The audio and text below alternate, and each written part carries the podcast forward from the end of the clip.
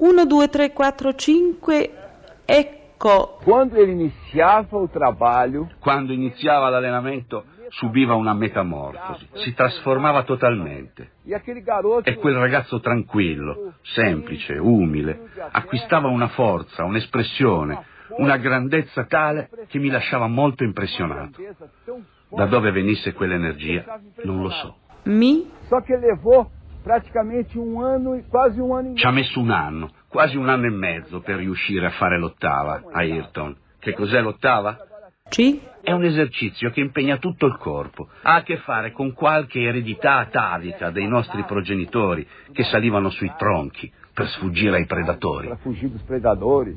Era segurar aqui, Si prende qui, puxar aqui, ó. si tira qui, lui tirava qui e il corpo si girava automaticamente. Qui, Durante la preparazione, nel corso degli anni, ormai Ayrton riusciva a fare 15 ottave di seguito, senza appoggiare i piedi per terra e ne faceva 5 serie. Così, più o meno, era come fare 4 ore di esercizio fisico con i pesi,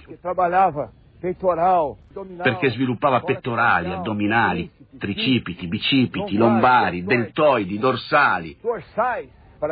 Questi esercizi gli consentivano di resistere due ore in un fremito di lotta, chiuso nell'abitacolo della macchina di Formula 1.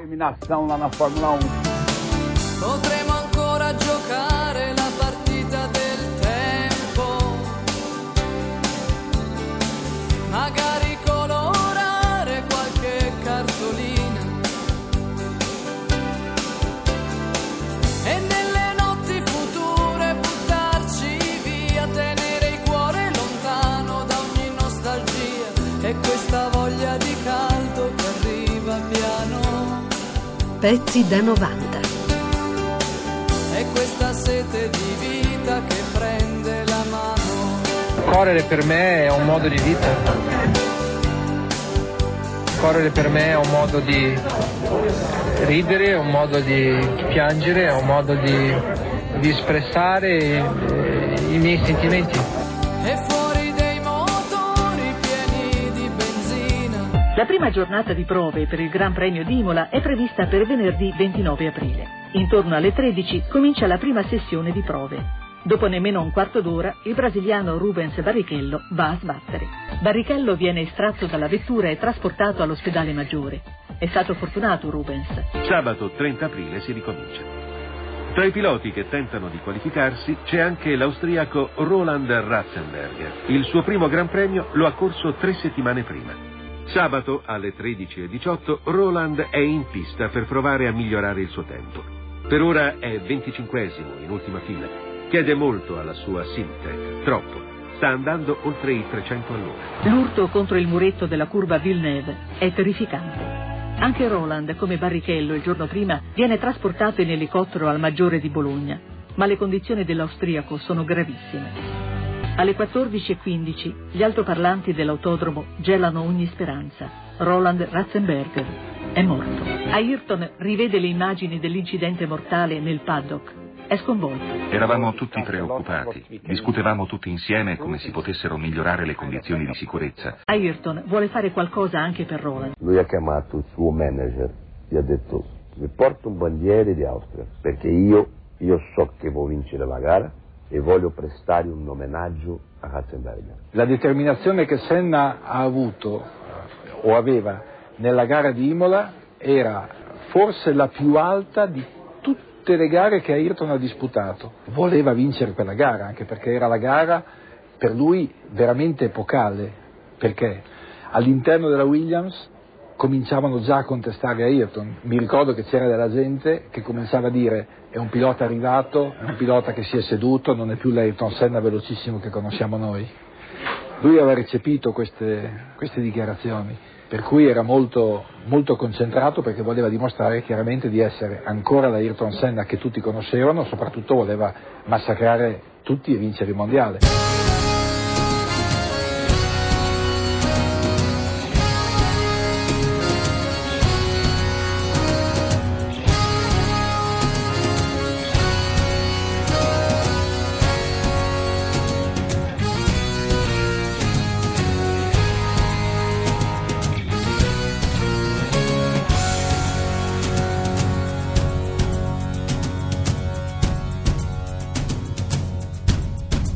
Gran caldo. Le macchine sulla pista attendono. Il rumore dei motori sale. Senna è corrucciata. La gara, Barrichello, la pressione di Schumacher, la morte di Ratzenberger. Pronti per la partenza. Rosso. Via! Ayrton mantiene la prima posizione davanti a Michael Schumacher. Dietro di loro uno schianto di lamiere. Dalle due macchine coinvolte volano rottami. Alcuni finiscono in tribuna e feriscono, creano altro panico. Il fine settimana di Imola è uno shock inarrestabile. Entra in pista la safety car, tutti in fila mentre si spazzano via i detriti. Al nuovo via, Ayrton scatta alla sua maniera. Chiude il sesto giro con qualche decimo di vantaggio su Schumacher. Comincia il settimo giro. Senna va oltre i 300 km orari prima di affrontare la curva del Tamburello. Ma la Williams non gira, non piega nemmeno un centimetro. Ribelle al contatto di mani sapienti, ai comandi del suo signore. Attenzione. Senna. Senna è uscito. Incredibile, incredibile. Galvao Bueno sta facendo la telecronaca per il Brasile. Accanto a lui c'è Leonardo, il fratello di Ayrton. Io parlavo in quel momento per qualcosa come 15 milioni di brasiliani. Mi ricordo che io ho detto, se ne battevo forte, se ne ha preso il muro forte, molto forte. E la mia idea, io pensavo in quel momento, in questi 15 milioni di brasiliani, ma io pensavo anche in Newton, il papà di Senna. Io pensavo in Neidi, la mamma di Senna, Viviani, Leonardo. Tutto sembra pietrificato. Io speravo qualcosa che, che Senna lasciasse la macchina come tante altre volte e che io dovevo dire grazie a Dio, lui sta bene, ma non era così. Sono istanti drammatici. Ricordo che ho di quel momento era questo grandissimo silenzio. Un silenzio irreale.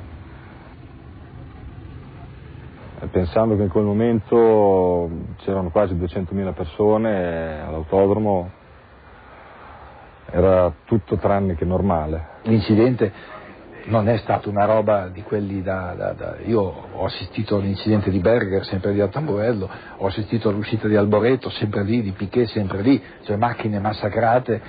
Quando sono arrivato lì ho visto la macchina di Ayrton, non mi è sembrato un incidente di quelli da dire, anzi io ero arrivato poi lì per caricarlo in moto e riportarlo al traguardo. E lui quando è arrivato al maggiore aveva ripreso la sua pressione e ahimè non aveva attività poi cerebrale perché il danno era troppo grosso, il danno cranico. Questa persona che tutto sommato aveva questa ferita sulla fronte profonda e però almeno all'inizio mh, non si vedevano grosse altre lesioni. Quando, l'abbia, quando l'abbiamo girato c'era la barella piena di sangue e, e cercavamo altre lesioni perché ci sembrava veramente, dicevamo, ma da dove viene tutto questo sangue? Era stato un trauma penetrante perché il puntone della sospensione gli era entrato nel casco. Intanto sul circuito di San Marino si continua a girare, nel terrore.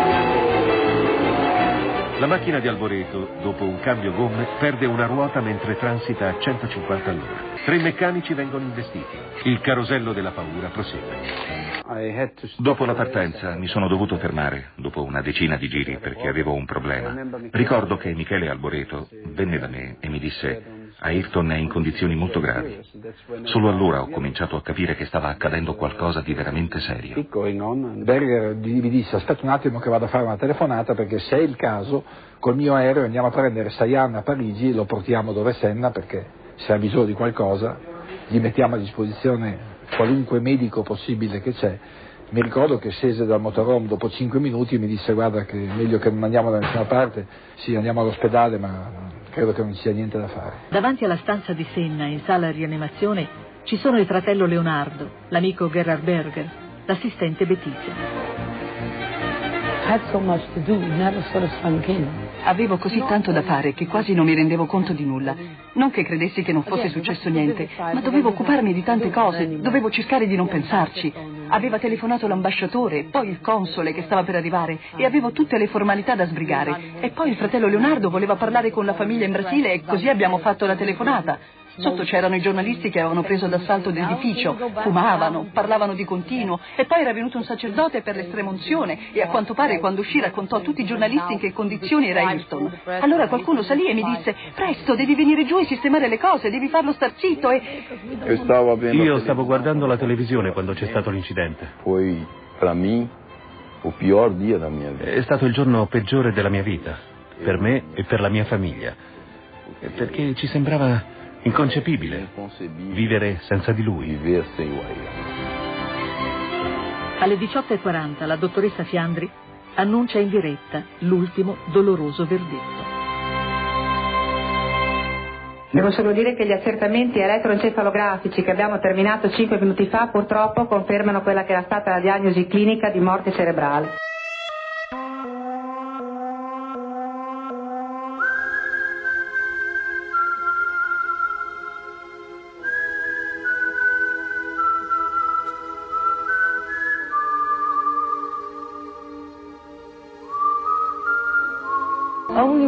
Ho lasciato l'ospedale per tornare a Imola a prendere tutte le mie cose. Siamo tornati al motorhome che si trovava vicino al parcheggio di Imola. Erano le 11 di notte, non c'era nessuno, buio completo. C'era la televisione accesa e ovviamente stavano mandando uno speciale su Ayrton. Sullo schermo c'era lui, lo ricordo ancora. Ayrton con la muta da sub verde squillante e azzurra che diceva quanto amasse la vita. E a quel punto sono scoppiate in lacrime, non riuscivo più a respirare. È così quando ti viene tutto fuori, quando non trattieni più niente. Quasi soffocavo, non riuscivo a smettere. Gli altri non sapevano che fare perché di solito ero molto controllata, lo ero stata fino a poco tempo prima, ma fu un colpo terribile vedere Ayrton tranquillo in Brasile col sole, il cielo azzurro, il mare, quella muta sgargiante, con quel sorriso, mentre dice quanto ami la vita. Una cosa incredibile.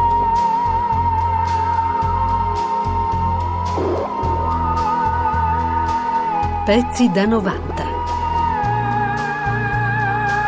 Pezzi da 90.rai.it